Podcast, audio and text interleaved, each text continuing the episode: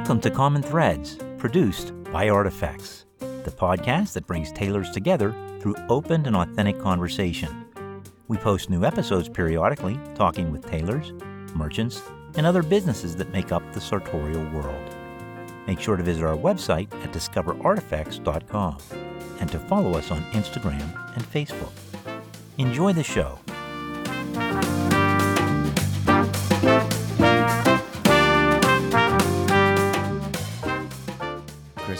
Thank you for joining me today. You've invited me into your house, actually, into into the tornado of Chris Despos, and I just kind of wanted to talk about your story. I know we've talked in the past about how your story and your personal evolution isn't really out there on the internet, or there are parts and pieces, but you don't think it's necessarily been narrated correctly, or or all the pieces aren't there. And so I I wanted to talk about that today. Well, thank you for asking me. You don't get that question very often. That's all right. No, it's not. They don't ask how did you get here. It's how. It's where you going. Yeah. It's where you going. Yeah. Well, we we'll, we can get there too. Yeah.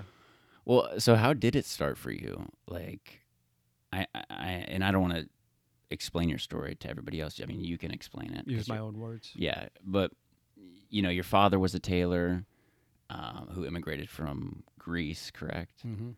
and then you became a tailor. You you got to know a lot of tailors in New York, all across the U.S. So where did you really start? You know, it started not as an interest in tailoring, but uh, the first things I started doing was altering my own clothes Okay, to get them to fit the way I wanted them to. And I'd go into my father's tailor shop and have him show me once how to. I was really trying to get a certain fit on my trousers, and I thought I could do it.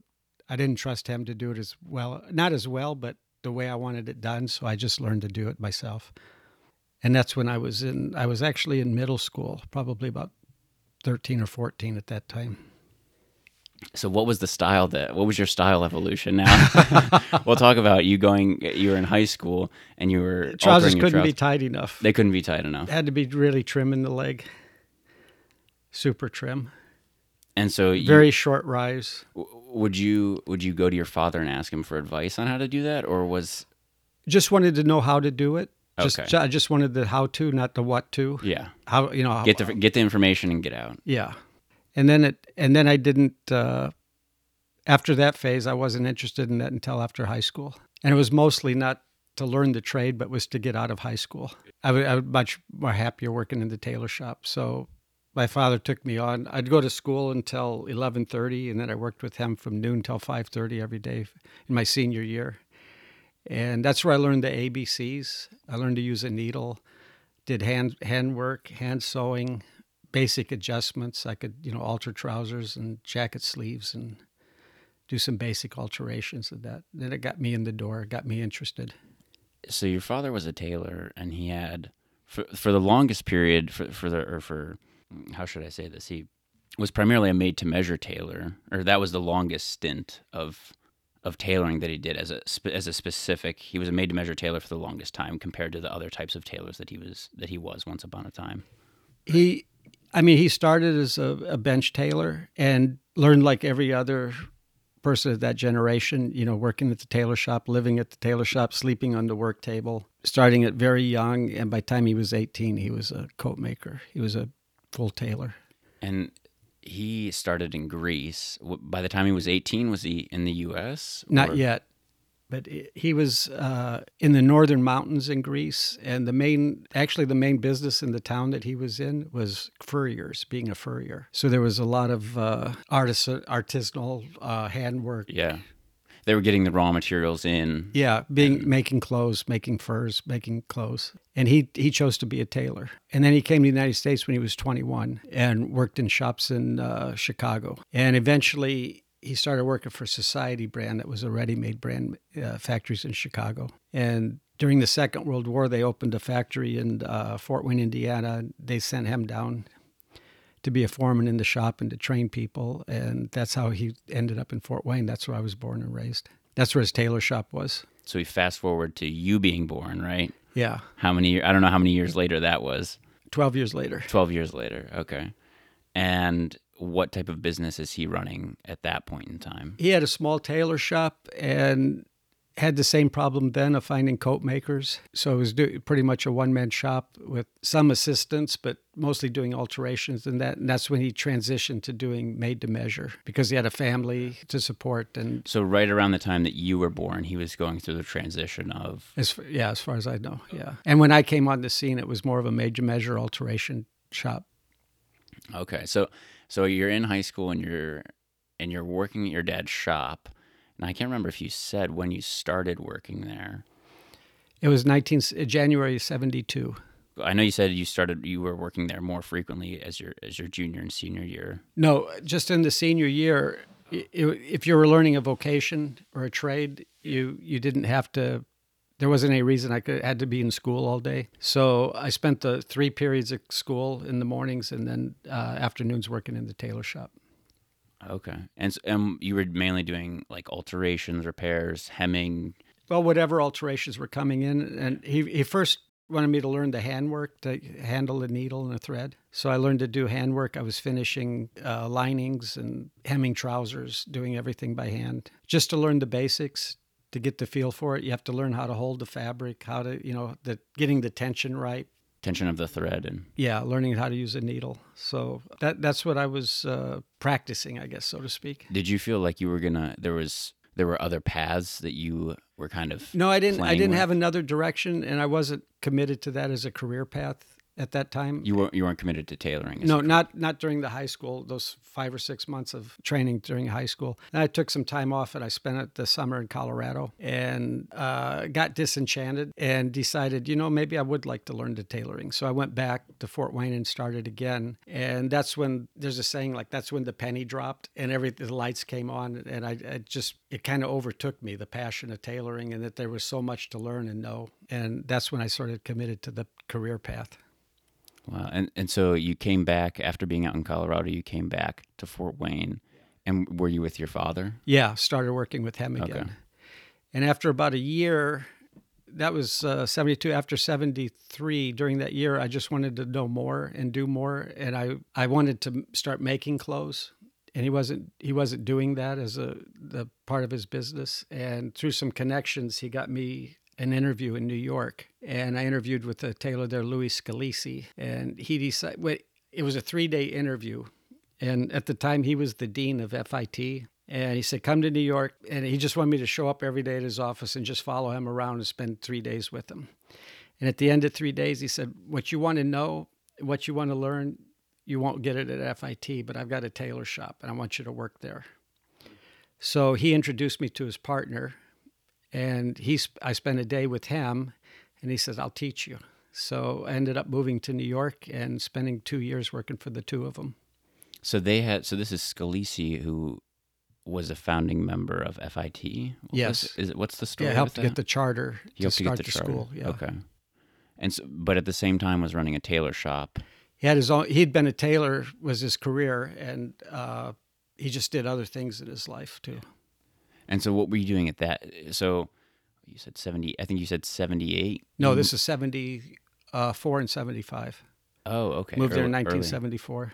Okay, so you moved there in 1974 and you were there for two years. Yeah, he, I was learning from his partner. I was learning pattern making and pattern drafting, and then coat construction So you started out with simultaneously, sewing and pattern making. interesting. Okay, so at that point, how would you kind of describe your competency level? Just and I'm just curious because it doesn't seem like a large amount of people would say to start with pattern making if you want to be a traditional tailor. Usually, or at least in the Italian tradition, you go through being a coat maker, like your father, right? He, he went through being a coat maker and then transitioned into pattern making later on. Well, it was it was the specialty of the partner Frederick Bloom. He was a designer before he came to New York. He was the designer at there was a tailored Rome.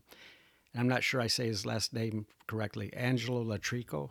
Oh yeah, Yeah, he was he was Yeah. the designer there. I think it's Litrico. Yeah. Litrico, okay. Yeah, super famous tailor. Yeah. Okay. Yeah. So he was the designer there prior to New York. So that's that's where he was in his career. What I was getting from him was the pattern design, pattern making, and from Scalisi had the tailor shop and helping me with the sewing. And they were give, there was always something cut and me working on. And a lot of the pattern making I would do after he'd show me systems, I would uh, you know be practicing on home on my own and then bringing it in for him to you know monitor my progress and this and that. It was it was uh, just like repetitive. How did you? But how did you feel like it helped you or hurt you? I know you just said it was repetitive what were the good things and the bad things about it? On the pattern side? Uh, on the on the whole side because it sounds like you were getting direction from from experienced cutters and and coat makers. Then you're able to go home and put into practice what they've been telling you and bring it back and have it controlled by them or, or, or reviewed by them. That seems like a good process. I don't know if in reality it was for you or if that's the reality you know looking back through rose colored glasses it kind of seems better than it was. I think what was different that setup was there wasn't I wasn't in a production facility where I had to do things at a certain pace, at a certain quality. They gave me the time in the room to make mistakes, to do things right, to redo things. Uh, I was one-on-one training, so they uh, really wanted me to get the technique, develop a technique, develop a sewing style. Did they have a ton of work at that time, or was we were always busy?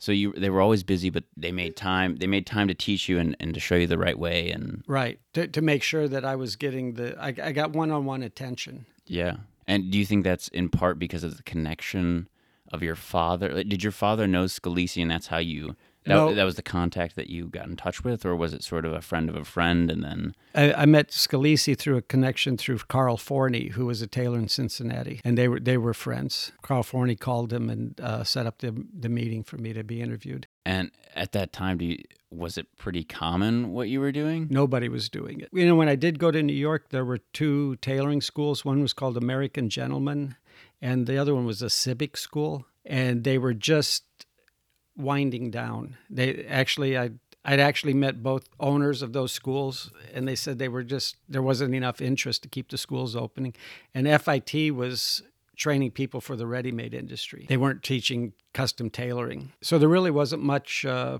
interest in those schools at that time. I don't think tailoring was widely known as a career path, in, at least in the United States. It's interesting to think about compared to today. I don't think it's widely known as a career path either but the internet's made it more uh, cool. Well, cool, and uh, it's just exposed the trade to more people. So you were able to get that one-on-one attention, and you said you were there for two years, right? Two years, and at the end of two years, I uh, went back to Indiana and worked with my father again. Okay, and what what skills do you think you went back with? Knowing the full construction of a garment. So you went back, and your father was like, "Whoa, Chris."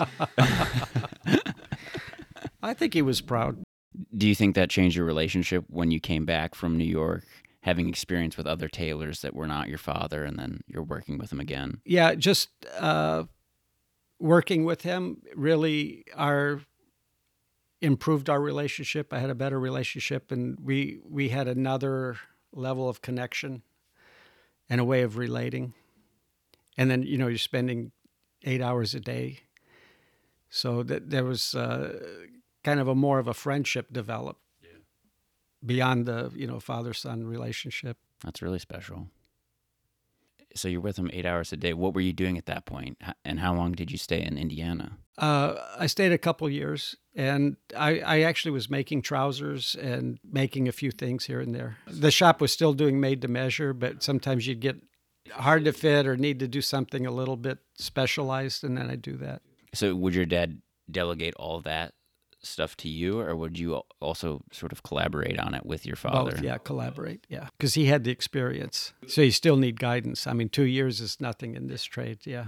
Did how did you how confident did you feel as a pattern maker at that point? The pattern making, you knew the system, but it's the application of the pattern, it's the fitting of the patterns, the adjustments, and that's what you have to learn after that.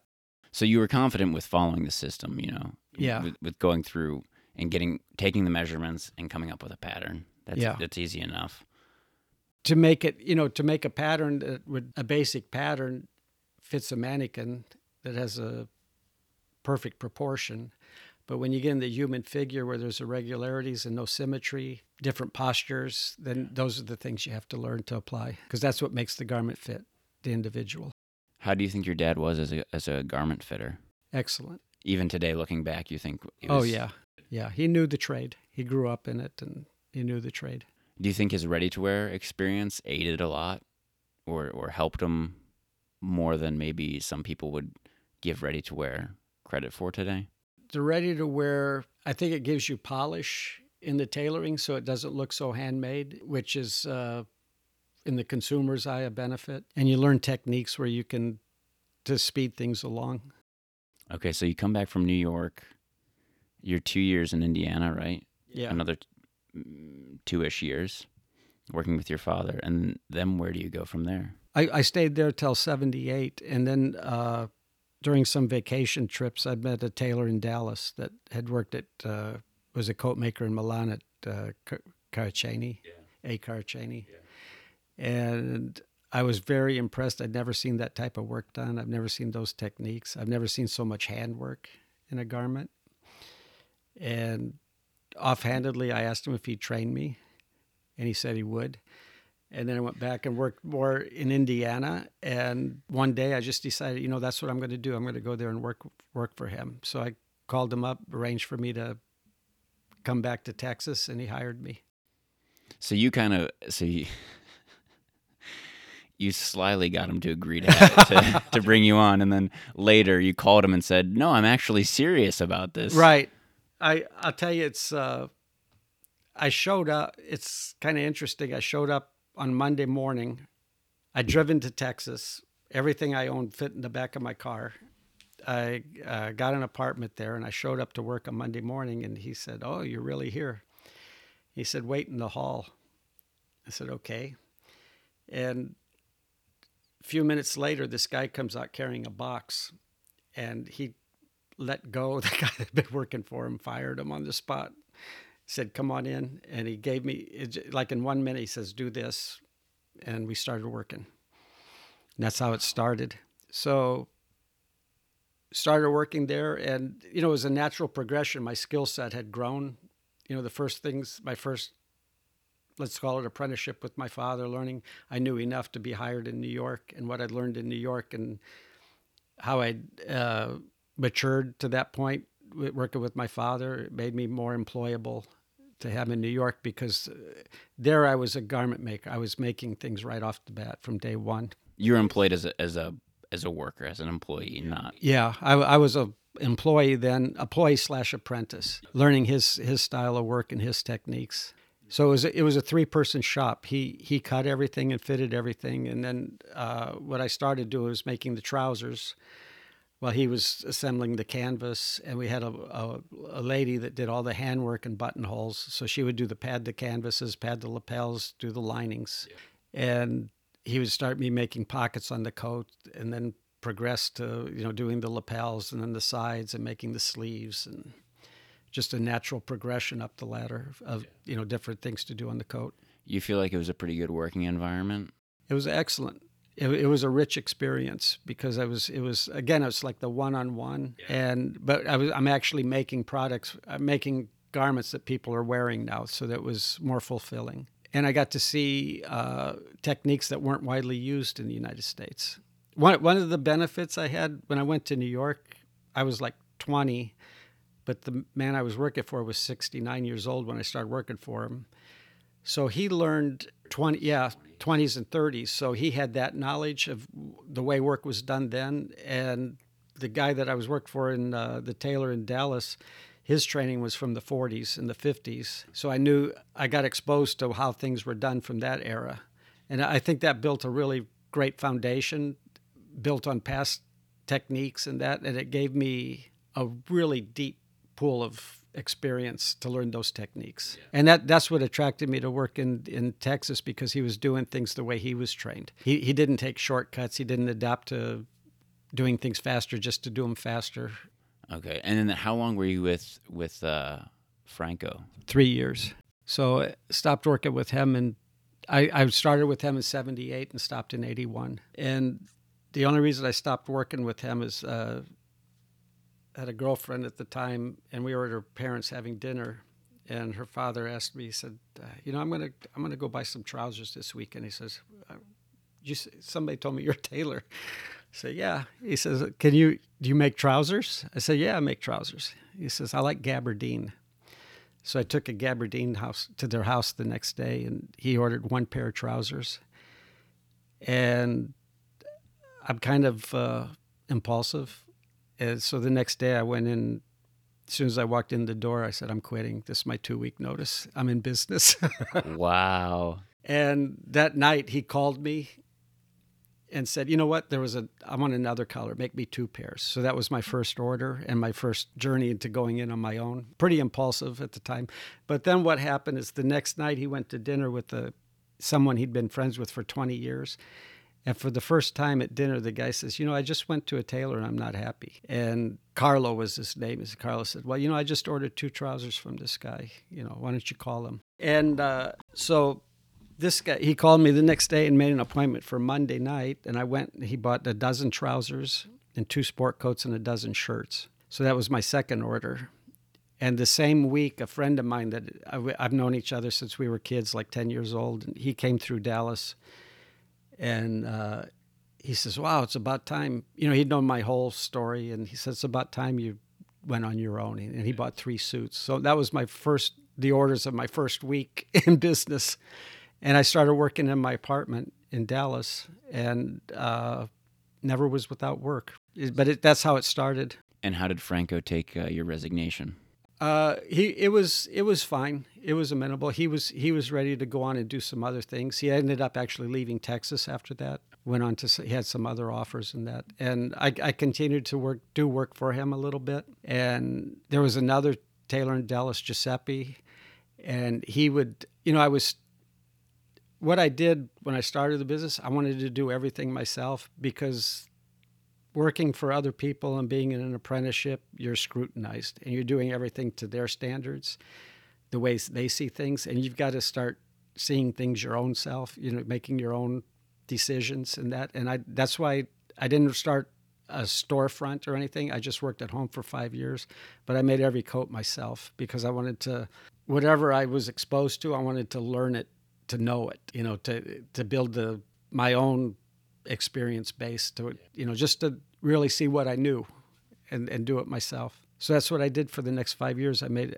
I worked at home. I ended up getting a trouser maker. I had a finisher, and uh, but we all worked out of a house, and the business just grew and grew. That's incredible. So I'm just gonna kind of backtrack a little bit just to get the the chronology here. So you were you were with your father for two years, twice for two years. So you, with your father for two years, moved to New York. You're with Scalisi and and Bloom. You're there for two years. Then you move back with your father for another two years, developing kind of the fitting and, and pattern making side and learning from your father. honing your skill. You know, it's repetitive. It's yeah. building muscle memory. Doing it to where it's second nature, to where you're not thinking of every move you're doing. It becomes more natural. Definitely. Yeah. And so so you did that with your father, and then again probably with uh, Franco and Dallas. that that was years. the PhD because that was actually making clothes for clients. Yeah. So it had to be right. Yeah So that's the PhD. Best. Before your PhD was college with my with New York, the New that York New experience. York. Okay. Yeah, and then working with my beginning with my father was like my high school entrance into yeah. tailoring. Yeah. Wow. Okay. So th- and so then you left Franco, opened up your own shop, and then yeah, and after after the five or six years, I I started. I had a little business space, and I kept that for ten months, and then the building was sold, and they quadrupled the rent, and wasn't able to stay there. And I'd, I'd met a Korean tailor, and it was hard to find labor even then. I mean, it's even it's almost impossible now to find qualified tailors, but it was pretty difficult then but there was a big Korean population in Dallas, and I met a Korean tailor, and he was he wanted to go in business, and he didn't want he didn't want to make clothes. He wanted to have an alterations business, so we divided the work that people that came in for alterations were his side of the business, and people that wanted to buy clothes were mine. But what he like the carrot that he dangled from me was I can find you tailors. So we had a shop there. I stayed there for two years, but I ended up with nine nine people. So that was kind of casting a wide net. It was like, I'll partner with you. You can cast this wide net of tailors, and I can pick and choose and interview and see what I'm going to get out of it. yeah. it.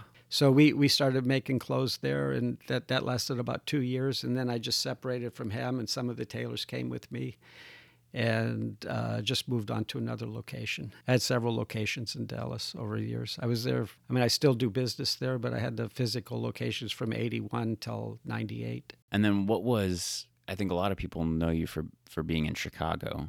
Moved to Chicago and opened in 2001. And what was the thing that pushed you to move to Chicago and open? I thought Chicago had a history of tailoring. There were tailors there that had national, international reputations. There was Pucci, Fox Brothers. They, they designed and made the zoot suits, and Pucci made all the band leaders. He made you know those oversized coats that you see on like Duke Ellington and uh, people that big band leader look and all that. They were they were known for that. There was Montopoli, uh, Maroni, uh, Duro Brothers. There were three three brothers. Uh, ta- there was a lot of tailoring in Chicago, and it was all custom. There were big shops, and I loved the Midwest. I'm from the Midwest. It, it appealed to me to have that lifestyle. I, I never, I never adopted to Texas I, uh, for many reasons. How did Franco adapt or adapt to Texas? Well, it was it was what was unique on, on him was he spoke only Italian when he got there, and when you learn it in a southern state, and you should hear his accent with a southern drawl. It, it was very complex. so I just thought it was a great opportunity, and there was. Uh, one of the stores there was i think it was called ultimo was on oak street and they had been men's and women's store and they did i think they did custom work they closed the men's store uh, salka had just closed they were doing custom work there so that that was closed and i thought well it was just a window of opportunity city with the tailoring history and and and i had some clientele there Yeah. And so you were saying how it was difficult to find tailors back then. This is the 80s. You're looking for people to work for you, 80s, 90s, and early th- 2000s. Well, beyond the uh, Korean tailors I had, I had, so, I had a tailor from Colombia and a tailor from India. I mean, from Italy. And uh, one of the tailors I knew in Dallas when I first started my business, Giuseppe, I mentioned him. Uh, he was giving me work, and I was helping him. And then as he got older and wanted to do less work, he started helping me. We kind of flip flop. So I worked with him for from 81 till just a few years ago.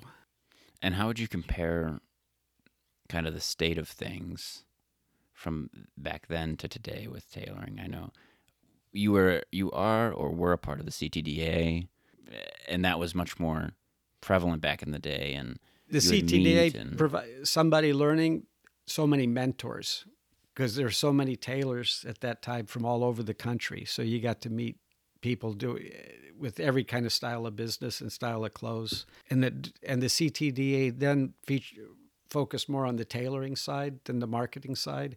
So there were always demonstrations, uh, practical work demonstrations, people showing construction and altering and adjustments and pattern making. So it was it was the only place to get more insight into the trade, more experience and camaraderie amongst tailors and get to meet these guys, which I feel fortunate too because they're most of them are no longer living or part of the organization. So it was perfect timing to be in on that.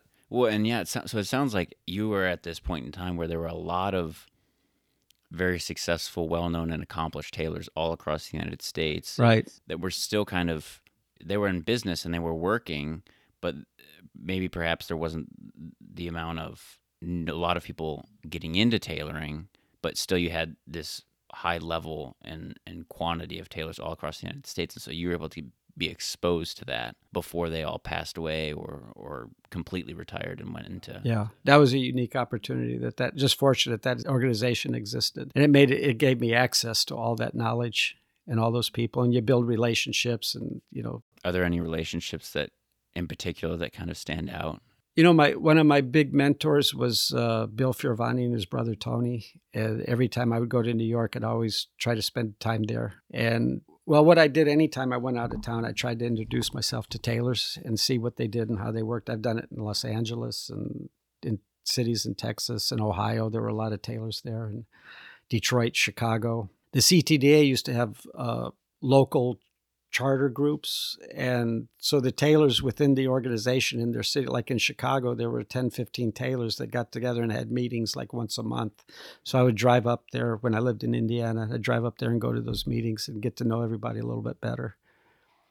So it gave me, uh, you know, a network and you, you just learn from everybody's everybody knows something you learn something from everybody and i i asked a lot of questions uh, just ask a lot of questions and then you and sometimes you get three or four answers so then you just have to try them all what were those meetings kind of like for you? You know, you, you said there were there were sort of sectional meet. So like in Ohio or in Indiana, there might be a group of ten people meeting. Yeah, I I would freak. I would go to the Detroit club. There were so many tailors around Detroit. I would go to the Chicago club and go to their meetings, and then they'd have little things in the summer, and you'd go and you. It was just to build camaraderie. Yeah, what was that all about? I, I'm I'm so intrigued by that whole vibe because it seems so lost in into the current tailoring landscape. It's kind of like you're either there to to publicize. It tailor's there to publicize themselves or somebody else. Well, it was business or, to business, though. It was tradesmen. They exactly, they all had similar backgrounds, and I think it was more for just support to support each other. And you know, these guys you know, you kind of have to hang your ego at the door. You know, at the door, don't go in with it, and, uh, and you help each other. And some some of the guys were very open, and they tell you what they knew, and were helping helping you to learn, encouraging you. And uh, some guys didn't tell you anything, so you just built relationships and asked a lot of questions. Is there anything in particular that you remember learning or that was important for you? That you only realize now later on looking back on it like that you learned in those small meetings or? You know it's funny sometimes they give you advice or they explain something to you but you don't realize why they're telling you because you haven't been in the situation to utilize that advice. And then all of a sudden you get in a situation and those things come back. I remember people te- you know i remember in new york when it bloom explained an alteration to me and i never understood it. And eventually you do the alteration and you're doing it by because you know that's the way to do it but then all of a sudden the penny drops and it's like oh i get it. I get what he was explaining to me. That's why i worked at home by myself because it's learning what what you've been taught to know it. And like oh i see how it this plays into the garment. I know i see how to utilize this as a technique and when to use it. Like what you hear so far Make sure you never miss a show by subscribing now. If you have any thoughts or comments, please feel free to share them with us on Instagram, Facebook, or directly on our website at discoverartifacts.com. Now, back to the show.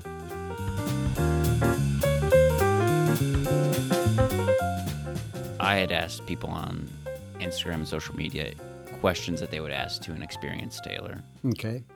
One of them was kind of interesting and it was it was about working conditions. It was about people being treated poorly at one point in time in the, in the tailoring world. You know, apprentices entering into the trade and kind of not really having a tough time adapting just because of the intensity of the work environment. And I know I we talked about this a little bit earlier too. I asked you like, you know, how are you treated? And it seemed like you were treated really well, and you got a lot of one-on-one time and teaching and tutoring. I guess I was more fortunate because no, I didn't feel uh, taken advantage of or mistreated in any way. So I, I didn't have that experience, but I, would hear it from the older tailors in the systems that they grew up in or learned to trade in. I think it was more competitive and under harder harder conditions a lot of them were learning during the war and uh, through times of unemployment and bad economies. And Do you feel like the mentality of those people is different from the quote unquote old world tailors that are alive today? And I, let me try and unpack that a little bit more. What I mean is that you learn from these primarily Italian tailors that learned in their own country and then came here and set up a business. I, I think that's a distinct mindset. Not you know, the entire Italian population of tailors didn't come to the U.S., immigrate to the U.S., and set up a tailoring shop.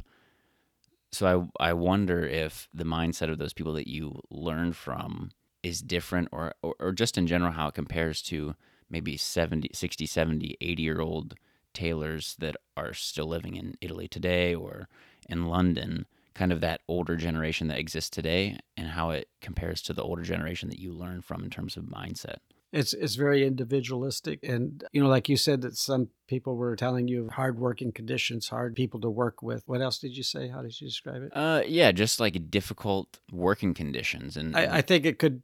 Some people could be, make them resentful, and some people learn from it and say, "I don't want to be that way." So I think it's very individualistic. It's not what happens to you; it's what it means, what meaning you give it. that's a very individualistic point of view. It's kind of like it's Well, up to you. It's it's getting observing something and getting two different reactions from different people, one positive, one negative. And I think I worked everybody I worked with was pretty positive and make the best of their situation, and, and that's so I, I, that was encouraging. Did you learn that from your dad? Oh, just from living a long time,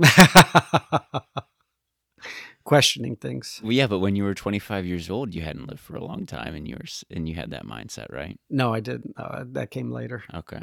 Now, th- another thing that was asked from the social media was the the famous problem with sleeves, putting in sleeves. Oh yeah. I don't think tailors can talk enough about how much how many issues they run into with putting in sleeves. And some some people say, well, if you're running into issues putting in sleeves, you don't really know how to put in sleeves, or you don't really know how to cut the sleeves. I've, Is I've met people sometimes that some are more natural at it. Okay. The technique just comes natural to them. And I've been setting sleeves now for a couple of years on my own due to the lack of having tailors with working with me. And I, I f- I have to find my own way. And I'll, I'll show you uh, Yeah. how I do the sleeves now because I don't think anybody's, no, nobody ever showed me how to do that, but it came natural to me.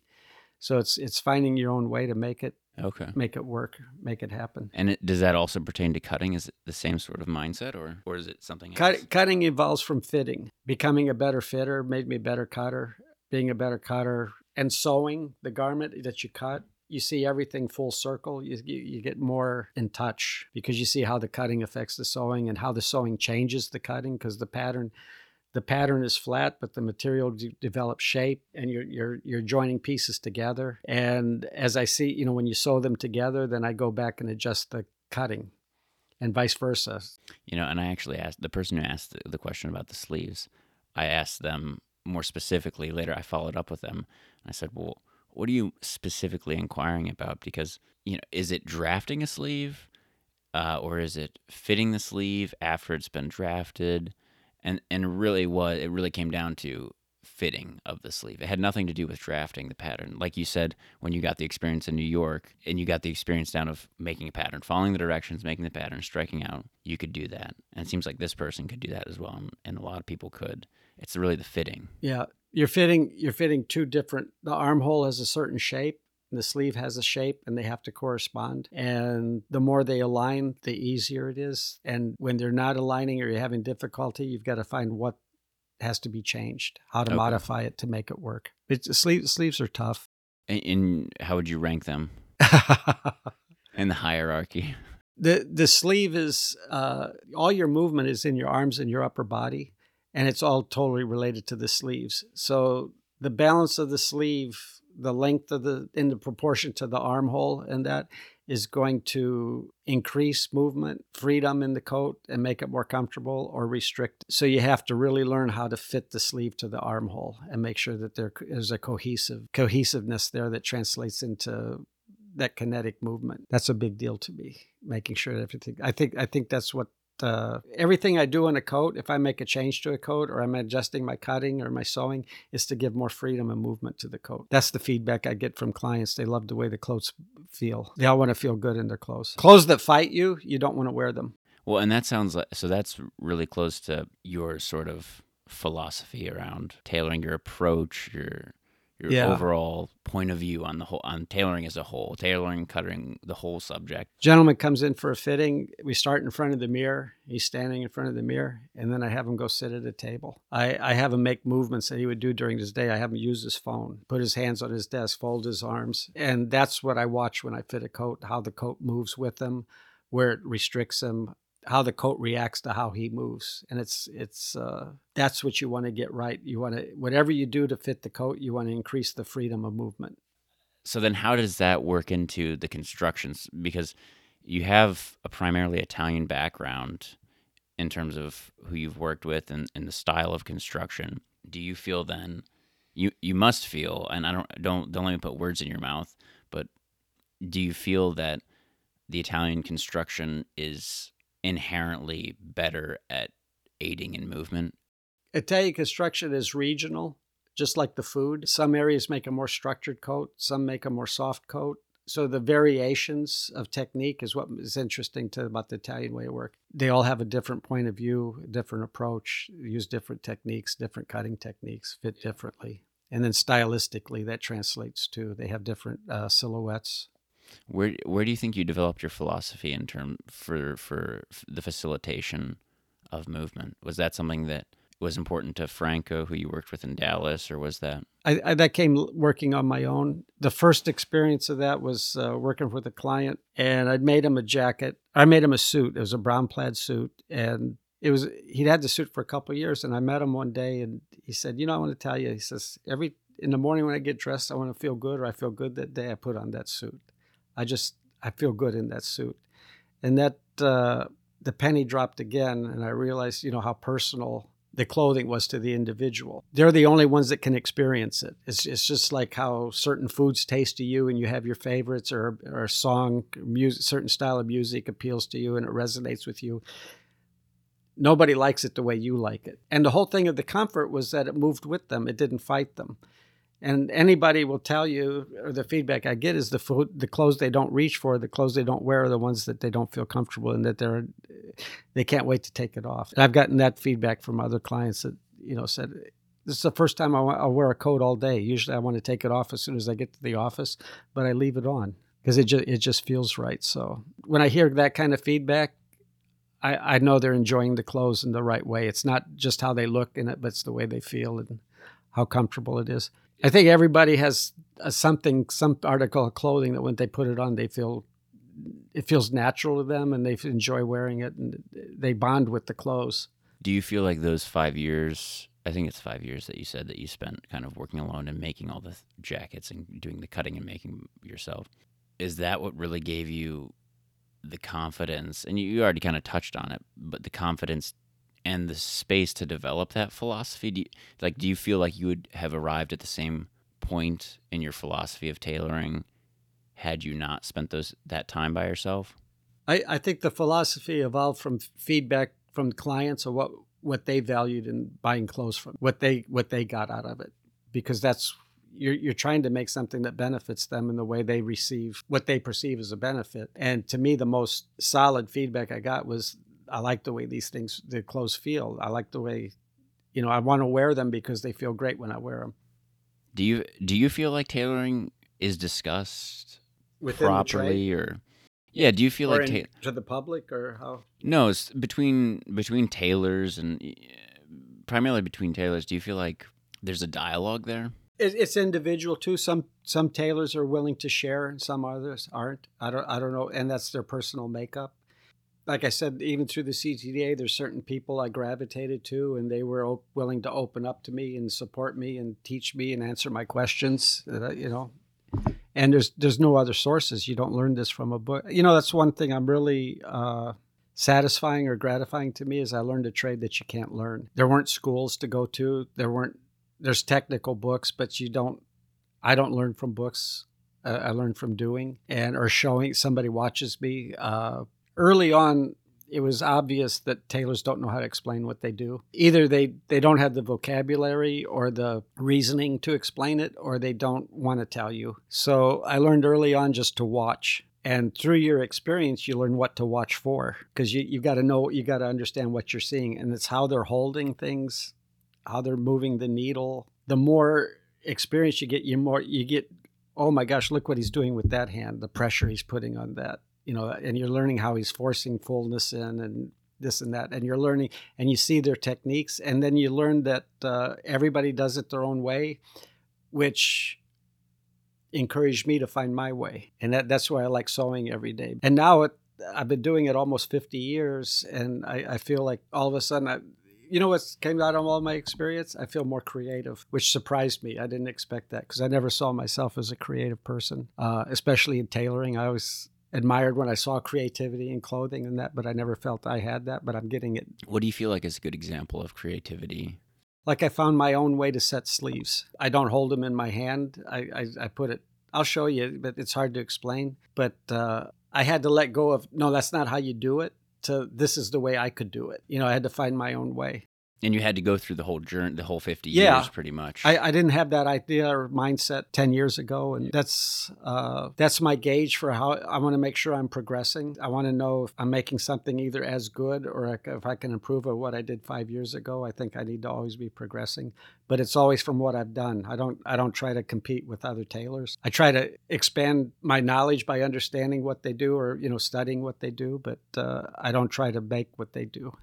Yeah, you're competing against yourself. And with making garments again and again for people, I think you could probably look at your last garment and say, look, is this, am I the sum of the latest garment that I made? Like, is my quality as a tailor the sum of the last garment I made? And I always am a little bit hesitant and, and worried to say I am only as good as my last garment. What do you think about that?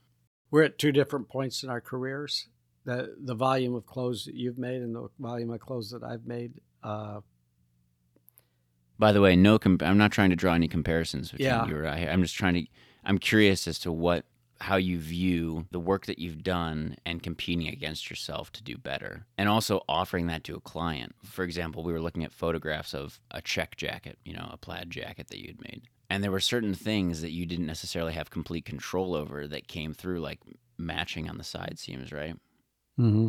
the pattern matching on the side seams. How do you sell something to a client when you know the more and more that you work with that client and the more and more you progress as a tailor, the better the garment's going to be? What progresses with the client is understanding their persona because there's there's two things you're fitting when you make a gar. You're making a garment that doesn't exist. They're buying something intangible when they come in. So how do you know what you're going to make them is right for them? You have to understand their persona, their personality. You understand what their comfort zone is as far as uh, presenting themselves because they're being they're being judged on their appearance. Everybody is, and the best suit fits their personality as well as their body. It's who they are.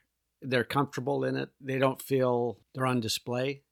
I always tell people you you want this suit to be noticed, but you don't want to be on display. But noticed for the right reasons. Yeah. And the right reason is that it just looks right on them because it fits, and they feel good in it because it fits. It's, it's pretty it's pretty simple. It's a pretty simple trade. That well that reminds me a little bit about something you told me in regard to your fitting process. So talk about the fitting process for a first-time customer, first time you're making a pattern for them. Let's say you do two fittings, three fittings, as many as needed. Yeah, it's it's not a given. Some people need one. Some people require two. The fittings are based on the client's needs. The reason being is when you make an adjustment, it affects other parts of the suit. So you want to see how it, what it affected, and uh, other fur- further changes. The first fitting I do, I want to establish the fixed parts. It's the balance and the length. Because if the coat's out of balance and the and the waist is too big, out of balance, it's going to not be adhering to the body like it would be when it is balanced. So uh, after the coat is balanced, you know, like if the fronts are short or the back is short, then I know where to taper it when the balance is right. And can you talk a little bit about how you you do your fittings with the process of so when you say I'm going to have the balance right during the first fitting, you'll do that first fitting with the client, mark the corrections, and then what happens?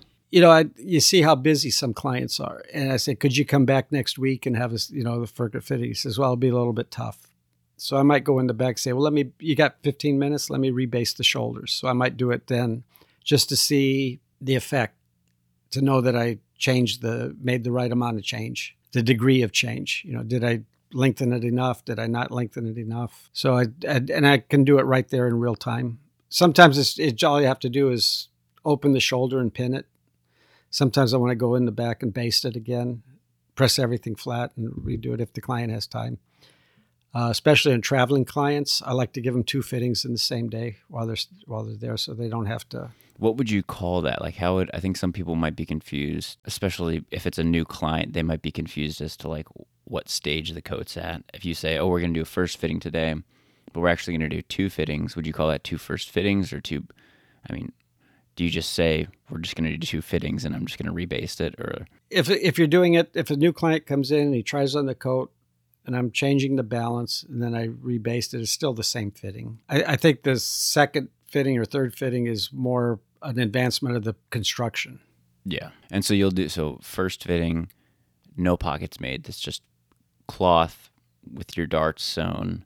Not not even cut, probably just basted darts because sometimes I want to move those or or take more or less, take a dart in more. And if you're going to throw a wedge in at the pocket, you'll That might have to change because what, what you're seeing on the fitting is the realization, the actualization, the 3D, the pattern in 3D. You're seeing the the coat formed and shaped onto the client's body, which is totally different than looking at a flat pattern. yeah. So again, that first fitting is just your canvas on cloth, and then your second fitting are your facings sewn and all your pockets are in. Or... It it, de- it depends on the amount of adjustment. Some sometimes I'd go to a second fitting would have the lapels and the lining. The lapels have been made. The linings in the body. The shoulder would be basted maybe, and uh, collar on just an under collar and the sleeves basted, and that gives me enough leeway still to make big adjustments uh, without having to open too much of the coat. Yeah. So I think everybody has certain points in their career that are important to them. Like you say, when the penny drops kind of moments, but maybe even, I don't know, when a larger coin drops, when the quarter drops or something Oh. and it makes a bigger splash or Kind of a defining moment. exactly. What what do you think are some of the defining moments that you've had in your career and or maybe are still having or, or recently have had that really have impacted you? the first one that made the biggest and like i say uh, i learned a lot of the trade from feedback from the clients i think the first one was when i was just back from new york and working in indiana with my father and client came in that had lost weight and wanted to get his suits adjusted and he was a meticulous client really well groomed wore suits really really well wore an ascot like most wear a sweatshirt just so comfortable with himself and the way he dressed and just loved clothes and with the weight loss, he came in and he asked my father. He says, "I don't, I don't want to. I just want to bring everything in, get it adjusted, and come in and pick everything up."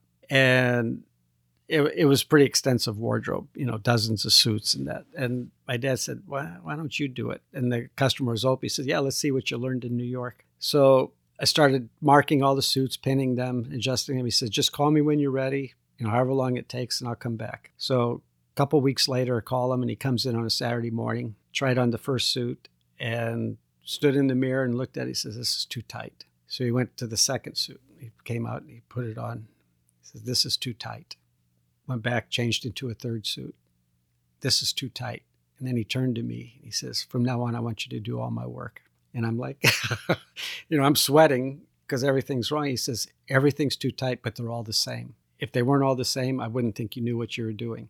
And I took care of him for the rest of his the rest rest, the rest of the time he was my he was my client then yeah what he was looking for was somebody that could be consistent Yeah. do things make things fit the same way and that uh, like i said it's customer client feedback what's important to you when you get a suit. And i think that registered with a lot of clients because I, I do get a lot of clients that worked with other people and inconsistency comes up a lot as a reason to change tailors or to look for someone else. So i tried to find systems and analyze what is going on with the garment, what causes the changes, what makes one fit one way and another way. A lot of it's the cloth, sometimes it's the sewing, and try to find ways to control that and contain it. It- you know, everybody that comes in and buys a suit, they want it to be as nice as the last one.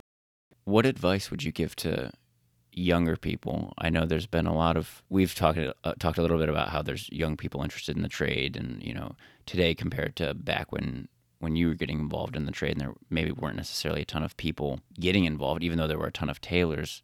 I think there are few tailors your age. So what what advice would you give to young people in the tailoring sector? Find a realistic understanding of what a tailor is and what he does, what what the actual what you do every day in and day out, and what it requires. Your do you have the makeup for it? Do you have the skills? The are you committed to it to learn the skill set because it doesn't come easy. It comes from experience. Some people, if somebody approached me and said, you know, I really want to be a tailor, I just well, what's a tailor? Why you know what is it about being a tailor? But if somebody came to me and said, I want to learn how to sew, oh, you know, because that's you're sewing all day. You get you've got to love the process. You have to be wired to do the process of learning of of doing something repetitively, learning a skill set, understand what the trade is and what it isn't. Don't don't have a romanticized idea that you're going to create fashion, because it's unless that's what you want to be, then you're maybe better suited as a designer. But if you want to be a tailor, you've got to learn how to sew. You've got to learn te- techniques and be very competent at it. It's, it's like musicians don't get good without practicing. And even when they're good, they continue to practice, you know, enormous amounts of hours every day.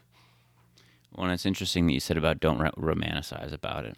Be realistic because it's a job too. I mean, it's your vocation, but it's you're going to be spending hours a day doing it, and it should be satisfying to you. Yeah. Sewing is like therapy. Being in the workroom, I've I've got a more of a back of the house mentality and personality than the front of the house, and I'm much more comfortable there. Executing a suit, the process, the different element, you know, because there's so many elements when you're making a suit. There's, you know, you got to be adept at pattern making. You've got to cut it. You've got to assemble it. Every step of the way to me is interesting. I, I never felt bored in my life doing my work. Do you think there are different different facets? Uh, and you just mentioned that you're kind of more of you you would consider yourself more of a back of the house kind of tailor. Do you think there are different 'cause that- facets for people to go into in tailoring, or is do you think No, it's that- more? I've always drawn to the technical aspect of building a suit, how it goes together, how what techniques I could learn. That's the interest to me. That's the gratification to me. That's the satisfaction is the assembly, the working with my hands. The byproduct speaks for itself. If you did everything right, if you made a suit that's well proportioned, fits the person right, that's comfortable for them to wear, the styling is a byproduct of everything else that you did. I have the satisfaction from creating the suit from the process of it, doing it, doing everything together, as as much as seeing it finished. You know. Yeah. All right. Well, I'm gonna call this the lightning round, Okay. and you only have one word or what's uh, or, or one sentence to, to give an answer to these questions, and they're tailoring related and, and and other as well. First question: food that you most resonate with, Ta- Italian, Italian food, an accessory that you could not live without, clothing accessory or what? Any type of accessory, glasses, bracelets, jewelry of any kind, um, anything like that. A certain type of scarf, maybe a type of pajama. I know you wear driving gloves. Okay, driving gloves. You choose driving gloves. Yeah. Don't want to be without them. What's the fabric that best fits your personality? Not My- your favorite fabric, but that best fits that would describe your personality. Uh, 10, 10, 11 ounce, like a super 80s. Really? Yeah, something with guts, uh, not too precious. Okay. Just has body. Easy to work with. Well, I'm talking about comfort. I, I thought you meant what I want to wear. Well, okay, so that you would do that for but what the same, wear. it's the same for what I'd It's want to work with. Yeah. Okay, okay. And what about? Do you think that describes your personality? Do you see your personality traits in that type of cloth? Yeah, because it's a, it's it's Durable. It's practical. okay. Yeah. Do you have a favorite tailoring account on Instagram right now, or some account that you see that you think they do good work, and you you like seeing their posts? You know, uh, I see a lot of style, and I see a lot of a lot of the techniques resonate me from Korea Oh, really? and Japan, okay. and I, I think they, like my friend tells me, he says, yeah, that part of the world they just take something and just tweak it to make it about ten percent their own, and uh, always a little bit of improvement. But I, I, I they honor the old techniques. Yeah. All right. So Dean, Jess, or Logan? Jess, All right. That's all I've got for you, Chris. I do really want to thank you for having this conversation with me and be willing to and be willing enough to have me here and and uh, talk about tailoring. I really appreciate that. I think it's great that you're letting uh, tailors uh, express what they do and giving them a platform to tell other people about it.